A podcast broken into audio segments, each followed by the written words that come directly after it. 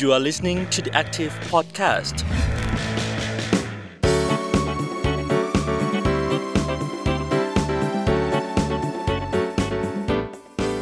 วัสดีค่ะ ต้อนรับคุณผู้ฟังทุกท่านเข้าสู่ The Active Podcast ประจำวันอาทิตย์ที่ 25 ธันวาคม 2565 ค่ะ เราอยู่กันใน EP ที่ 117 แล้วนะคะ ก่อนอื่นต้อง Happy Christmas คุณผู้ฟังทุกท่านค่ะ และเป็น EP สุดท้ายนะคะของปีนี้ด้วย แต่ยังไม่ท้ายที่สุดค่ะ เพราะว่าเดี๋ยวปีหน้าเราก็พบกันใหม่นะคะ วันนี้ดำเนินรายการโดยพรีนพิชยาพรโพสง่าค่ะ ในช่วงเวลาเปลี่ยนผ่าน ปีเก่าปีใหม่แบบนี้นะคะ หลายท่านอาจจะได้ยินวลีที่คุ้นเคยก็คือว่าอะไรไม่ดีไม่ดีเนี่ยก็ทิ้งไปในปีเก่านะคะ ทิ้งไปเลย ไม่ว่าจะเป็นความรู้สึกไม่ดีหรือว่าประสบการณ์ที่ไม่ดีค่ะ แล้วก็ปีใหม่ใช้โอกาสนี้เป็นการเริ่มต้นกันใหม่นั่นเองนะคะ แต่สิ่งหนึ่งที่ไม่ควรจะทิ้งเลยนะคะ ไม่ว่าจะเป็นปีไหนก็ตามค่ะ ก็คือการทิ้งขยะไม่เป็นที่ไม่เป็นทาง การทิ้งขยะในที่สาธารณะนะคะ การทิ้งขยะลงแม่น้ำโอ้โห ยิ่งพูดยิ่งเจ็บปวดค่ะ ที่เกริ่นแบบนี้นะคะ เพราะว่า EP นี้พรินจะชวนคุณผู้ฟังคุยกัน ถึงโครงการพายเรือเพื่อบางปะกงค่ะ ที่เพิ่งจะจบกิจกรรมไปเมื่อวันที่ 18 ธันวาคมที่ผ่านมานี่เองนะคะนำโดยผู้ช่วยศาสตราจารย์ ดร ปริญญาเทวานารมิตกุลค่ะ ท่านก็เป็นผู้ ก่อตั้งโครงการเลยนะคะ แล้วก็มีอาสาสมัครจากทั่วประเทศค่ะ มาพายเรือคายักด้วยกัน เพื่อที่จะเก็บขยะที่มันถูกทิ้งลงไปในลุ่มน้ำบางปะกงนะคะ ขึ้นมา เพื่อที่จะกระตุ้นให้เกิดการรับรู้ และความตระหนักถึงปัญหา หากว่าเรายังคงทิ้งขยะลงในที่สาธารณะแบบนี้ค่ะ แน่นอนนะคะ ผลกระทบไม่ได้เพียงแค่ สิ่งแวดล้อมเท่านั้นแต่สุดท้ายค่ะ เมื่อแม่น้ำซึ่งเป็นต้นทางของสรรพสิ่งต่างๆ ไม่ว่าจะเป็นการใช้ประโยชน์ อุปโภคบริโภค การใช้งานในโรงงานอุตสาหกรรม พืชเกษตรกรรมนะคะ หรือแม้แต่การทำประมงเองค่ะเล่าให้คุณผู้ฟังฟังนะคะ ในฐานะที่พรีนก็ได้เป็นหนึ่งในคนที่ได้ไปพายกับเขาบ้างเหมือนกันนะเราเจออะไรบ้างในลุ่มน้ำบางปะกง เราเก็บขยะอะไรได้บ้างมากน้อยแค่ไหน เดี๋ยววันนี้มาคุยกันค่ะ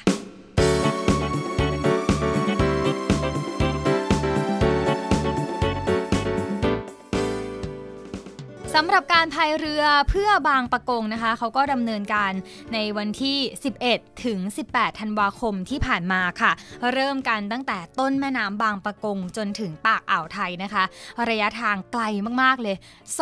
240กิโลเมตรนะคะ ถ้าเป็นรถยนต์เนี่ยก็อาจจะใช้เวลาประมาณหนึ่ง แต่ว่าเขาพายเรือคายักค่ะ คุณผู้ฟัง ก็เลยใช้ระยะเวลานานหน่อยค่ะ 8 วัน ขยะที่เก็บได้ทั้งหมดนะคะ 2,428.1 กิโลกรัมค่ะ นี่ยังไม่รวมถึงขยะที่อาจจะแบบเก็บได้ระหว่างทางนะ ที่เขาจะไปพักกันอะไรอย่างเงี้ยค่ะ อีก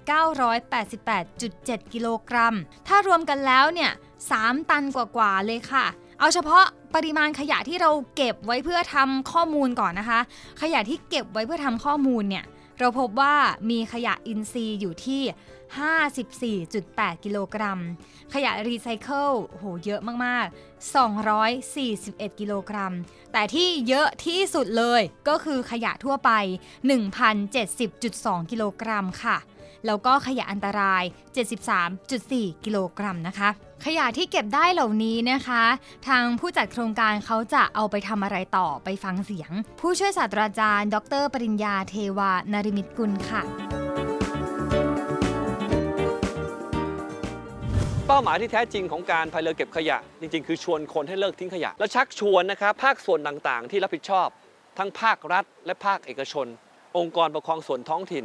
โรงเรียนวัดต่างๆนะครับมาร่วมมือกัน ขยะเนี่ยมันจะติดอยู่ตามริมตลิ่งและริมฝั่งนะครับส่วนราชการของปราจีนบุรีเนี่ยก็จะบอกกับผมว่าที่บางปะกงเนี่ยขยะน้อย แต่ตัวเลขที่เราเก็บขยะมา เราพบว่าขยะที่นี่พูดตรงๆนะครับไม่แพ้ขยะที่แม่น้ำเจ้าพระยาเลย คือเราจะโทษซึ่งกันและกันไม่ได้อีกต่อไปแล้ว อย่างคนฉะเชิงเทรานะก็โทษว่าขยะมาจากปราจีนบุรี ทั้งที่คนฉะเชิงเทราก็ปล่อยขยะลงแม่น้ำเยอะ คือตอนนี้ต้องหยุดโทษกันครับแล้วมาแก้ปัญหาครับ ใครเป็นสาเหตุตรงไหน แก้ตรงนั้น แล้วแม่น้ำบางประกงนะครับจะกลายเป็นโมเดลในการแก้ปัญหา สิ่งสำคัญมากคือว่าเราได้บันทึกไว้นะครับ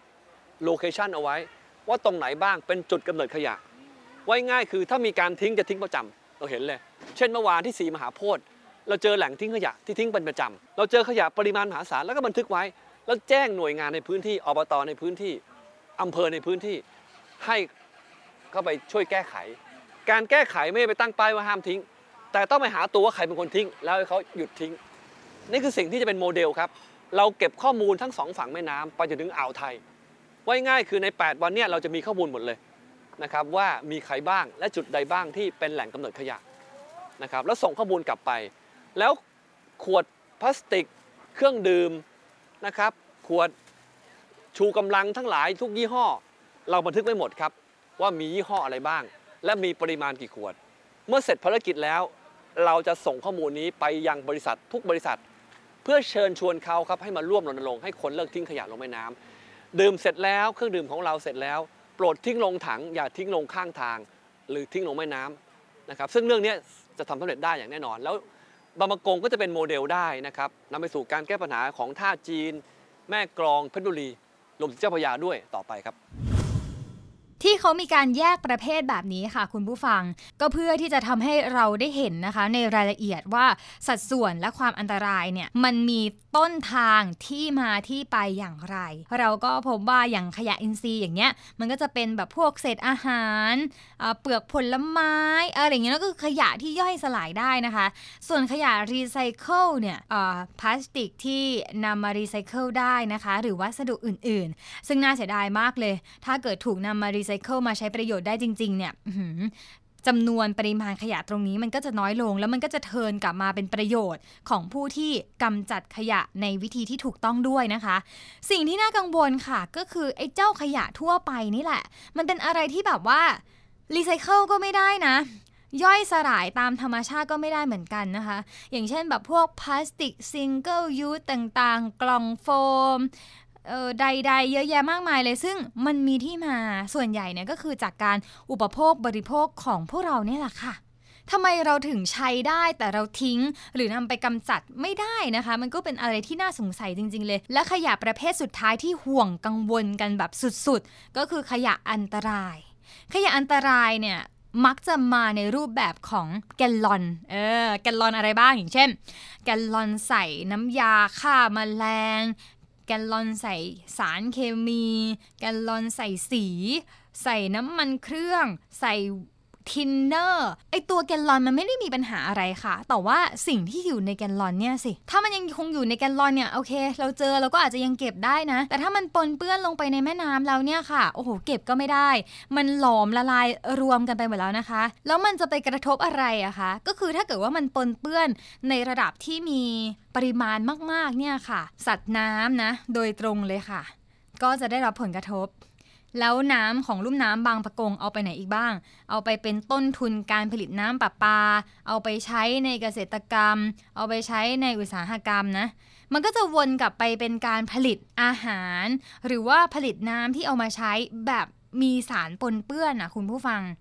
ความสะอาดมันก็จะน้อยลงความเสื่อมโทรมมันก็จะมากขึ้น ในธีมการรณรงค์ปีนี้อะค่ะ คุณผู้ฟังเขาจึงไม่ได้รณรงค์แค่ไม่ทิ้งขยะลงในแม่น้ำนะ แต่ยังรวมไปถึงการปล่อยน้ำเสีย การมีสารเคมีในน้ำการปนเปื้อนต่างๆ ซึ่งก็เป็นมลพิษอีกอย่างของน้ำด้วยเหมือนกันนะคะ ผลกระทบที่อาจเกิดขึ้นเหล่านี้นะคะ ก็สะท้อนความกังวล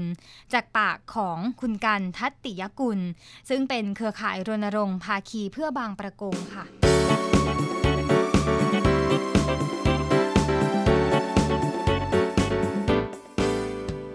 ปัญหาขยะที่เรามาเก็บอะมันก็คือสิ่งที่มันอาจจะมองเห็นได้นะครับ แล้วเราก็เก็บขึ้นมา แล้วก็รณรงค์ว่าไม่ไม่อยากให้คนไทยทิ้ง ไม่อยากให้คนไทยสร้างขยะให้มาก แต่สิ่งที่เรามองไม่เห็นนะครับ น้ำเสียต่างๆเนี่ยที่ไหลลงแม่น้ำของเราเนี่ยซึ่งผ่านมาเราเห็นท่อมากมายนะครับที่มีน้ำระบายออกมาทั้งๆที่หน้านี้เป็นหน้าแล้งแล้วเนาะแต่น้ำไหลเชี่ยวไหลอู้ออกมาเลย เนี่ยก็เป็นน้ำที่มันระบายออกมา ซึ่งเราก็ไม่รู้ว่ามันบำบัดได้ดีแค่ไหน หรือมันมีการบำบัดหรือเปล่านะครับเพราะว่าพอเข้าชุมชนเนี่ยกลิ่นน้ำมันเปลี่ยนไปเลย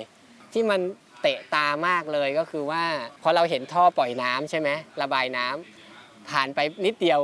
เราเห็นท่อสูบน้ำขึ้นไปใช้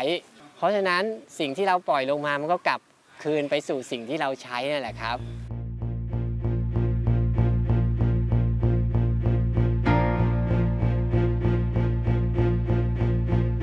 เข้าขั้นเสื่อมโทรมนะของบางประกงอะทั้งทั้งที่เป็น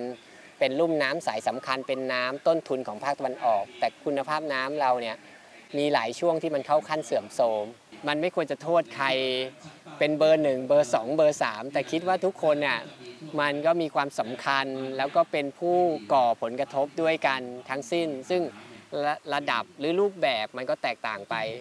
อย่างชุมชนเนี่ย เราหนาแน่นเนาะเรามีประชากรมากขึ้น แล้วเราก็ใช้น้ำทุกวัน น้ำที่เราใช้ก็กลายเป็นน้ำเสีย น้ำเสียก็ถูกปล่อยภาคเกษตร ก็ถือว่าเป็นพื้นที่สำคัญของลุ่มน้ำบางปะกงนะครับ แล้วก็เกษตรส่วนใหญ่ในพื้นที่เราก็ยังเป็นเกษตรเคมี แล้วก็หลายพื้นที่เป็นเกษตรเคมีเข้มข้นครับ ภาคอุตสาหกรรม อันเนี้ยเขาบอกว่ามีการจัดการแต่มีไม่น้อยครับ ที่จัดการไม่ถูกวิธีหรือไม่มีการจัดการเลยนะครับ แล้วก็ผลกระทบจากภาคอุตสาหกรรมมันก็จะมีสารอันตรายเพิ่มจากภาคครัวเรือนภาคชุมชนนะครับ ที่เราเคยเห็นข่าวว่าโรงงานปล่อยน้ำเสียลักลอบปล่อยน้ำเสียนะครับ แล้วปลากุ้งมันลอยตาย เพราะนั้นทั้งทั้งสามภาคส่วนเนี่ยแหละครับที่จะต้อง มาหาทางจัดการกัน ซึ่งรูปแบบก็แตกต่างกันไป การจัดการที่เล็กที่สุดก็คือการบำบัดในในครัวเรือนนะครับ ในชุมชน แล้วก็ในกิจการห้างร้านของตัวเองเนี่ยเป็นสิ่งที่ควรจะทำได้เลยนะครับทำก่อนเลย ส่วนระบบบำบัดที่มันใหญ่ขึ้นนะครับ ไม่ว่าจะเป็นระบบบำบัดน้ำเสียรวมของของตำบลของ ชุมชนใหญ่ ๆ นะครับ อันนี้ก็จำเป็นจะต้องต้องทำเพิ่มขึ้นมา เพราะว่าบางประกงตลอดทั้งลุ่มน้ำเนี่ยผ่านสระแก้วปราจีนนครนายกฉะเชิงเซาเนี่ยแล้วก็ส่วนหนึ่งของชนบุรีเนี่ยในในไม่นับชนบุรีนะสระแก้วปราจีนฉะเชิงเซานครนายกอะ่ะเรามีระบบบำบัดน้ำเสียแค่ 2 ชุมชนแค่นั้นเอง ก็คือเทศบาลตำบลบางค้ากับเทศบาลเมืองฉะเชิงเซา นอกนั้นไม่มีระบบบำบัดน้ำเสียรวม ที่จะมาช่วยดูแลคุณภาพน้ำก่อนจะลงสู่แหล่งน้ำสาธารณะ อันนี้ก็น่าจะเป็นเป็นความสำคัญที่จะต้องต้องเร่งมือนะครับภาครัฐเองก็บอกว่าอยากจะส่งเสริมให้ให้ฉะเชิงเซาหรือว่าลุ่มน้ำบางประกงเนี่ยเป็นแหล่งที่อยู่อาศัย เป็นแหล่งท่องเที่ยว เป็นแหล่งผลิตอาหาร แต่เรากลับไม่มีระบบจัดการของเสียที่มันจะลงสู่แหล่งน้ำที่เรานำไปใช้ทุกภาคส่วนอะมันก็อาจจะทำให้สิ่งที่เราส่งออกไปอะอาหารการกินต่างๆ นานาเนี่ยมันก็จะลดลดความความความปลอดภัยที่มันควรจะมีไปครับ ภาคเกษตรแน่นอนต้องลดการใช้สารเคมี แล้วก็สิ่งที่เราอยากเห็นปลายทางจริงๆ ก็คือเลิกใช้สารเคมีนะครับ เพื่อที่ ลดมลภาวะในธรรมชาติเราด้วย แล้วก็ทำให้เรามีอาหารการกินที่มันปลอดภัยนะครับ แล้วก็เป็นจุดขายของพื้นที่เราได้นะครับ ส่วนภาคอุตสาหกรรมเรื่องโซนนิ่งพื้นที่ที่เขาควรจะตั้งอยู่ตรงไหนนะครับ ระบบจัดการตามมาตรการที่ควรจะมี อันนี้จะต้องทำอย่างเคร่งครัดนะครับ เพราะว่าไม่งั้นแล้วมลพิษสาร พิษอันตรายเนี่ยจากภาคอุตสาหกรรมเนี่ยซึ่งก่อให้เกิดผลกระทบได้รุนแรงเนี่ยก็จะเกิดแล้วเกิดอีกเกิดแล้วเกิดอีกปัญหามันอาจจะยังไม่วิกฤตหรอกแต่มันใกล้แล้วนะครับ แล้วถ้าเราไม่เริ่มวันนี้เนี่ยเรารอให้มันวิกฤตเนี่ยเราอาจจะสูญเสียหลายอย่างไปมากกว่านี้นะครับ คุณผู้ฟังไม่น่าเชื่อนะคะว่าในลุ่มน้ำบางปะกงเนี่ยค่ะ แม้ว่าเราจะมองว่าเป็นแม่น้ำนะ แต่เชื่อไหมคะว่าบริเวณปากแม่น้ำซึ่งมันอาจจะมีความเป็นน้ำกร่อยอะไรอย่างเงี้ย เราพบกับสัตว์ทะเลที่หาได้ยาก แล้วก็เป็นที่ห่วงแหนของนักอนุรักษ์ นักรณรงค์เพื่อสิ่งแวดล้อมอย่างมากเลยค่ะ นั่นก็คือ ปลากระเบนราหู หรือว่าปลากระเบนเจ้าพระยา รวมไปถึงบลูชาร์กหรือว่าฉลามหัวบาดด้วย ที่บอกว่าพบเนี่ยคือดิฉันไม่ได้พบเอง มีคนเล่าให้ฟังค่ะ เขาเป็นนักตกปลานะคะ ที่โอ้ค่อนข้างจะได้รับความนิยมทีเดียว แล้วก็มีความรู้เรื่องของสัตว์น้ำหายากในพื้นที่ต่างๆด้วยค่ะ นั่นก็คือคุณทัพมีทรัพย์วัฒนานะคะ เขามาร่วมเป็นอาสาสมัครพายเรือด้วยเช่นเดียวกันค่ะ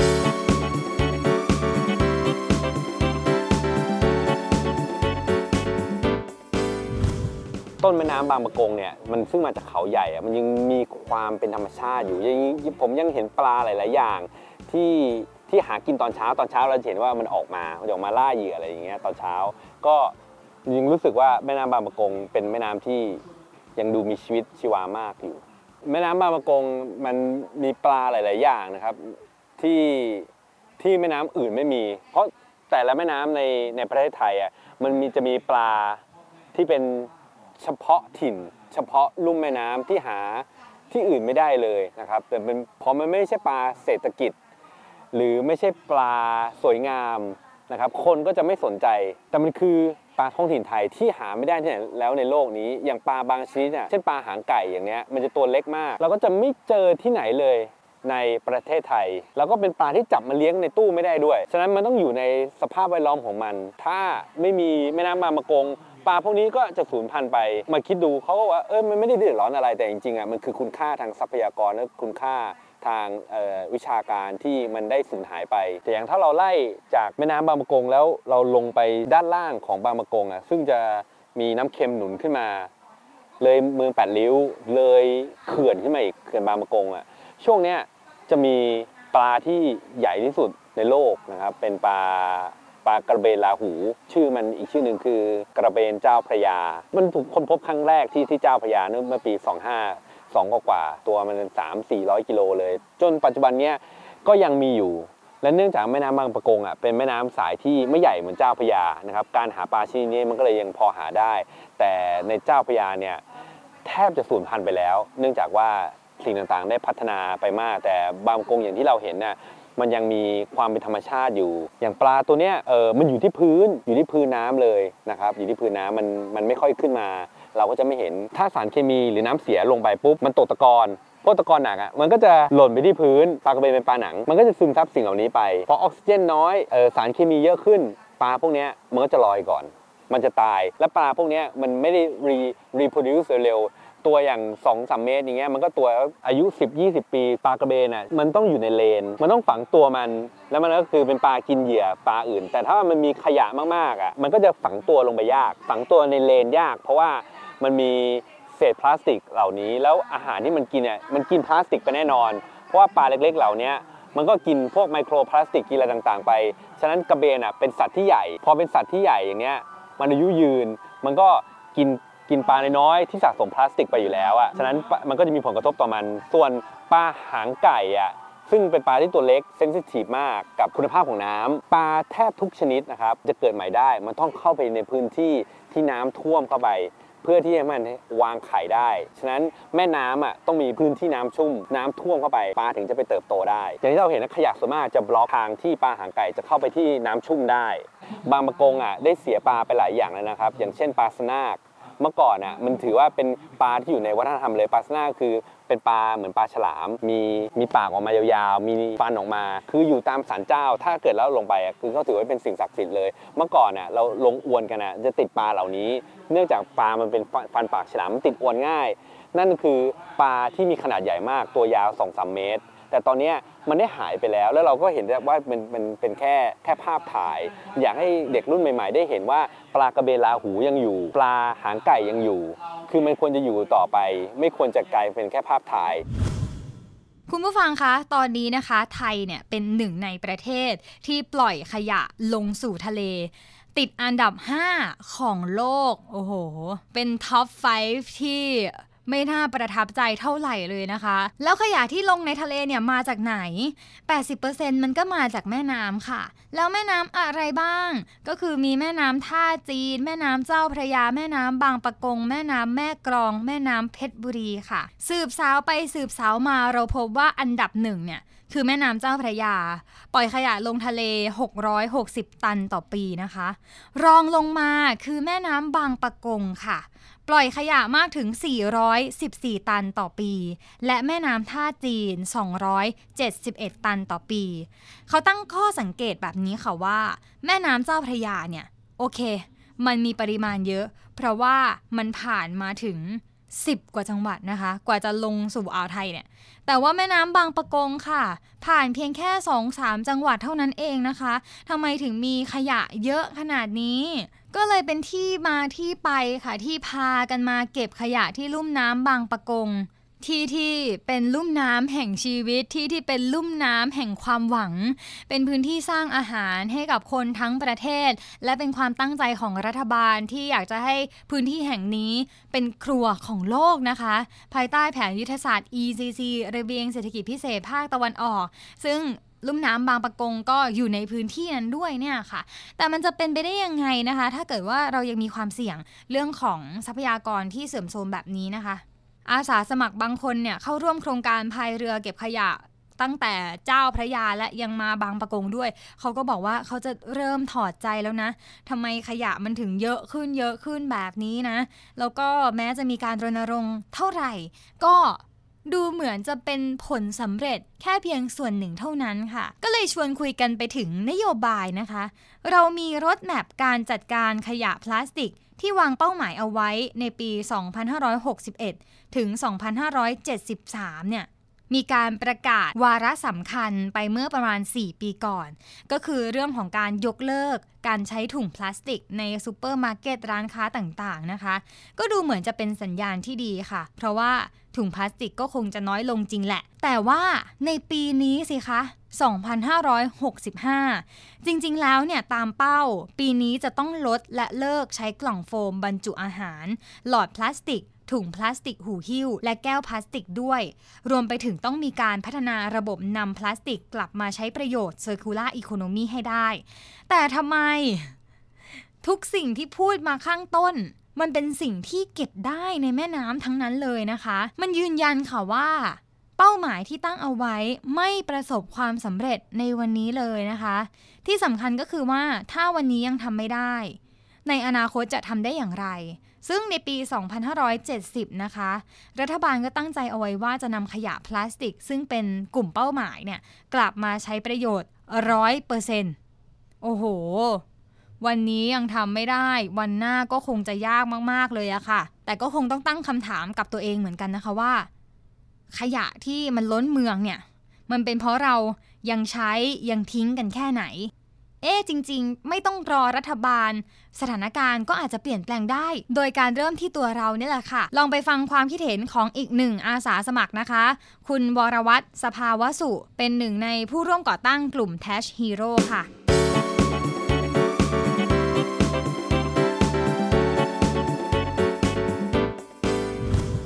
ผมทำจริงจังมาตั้งแต่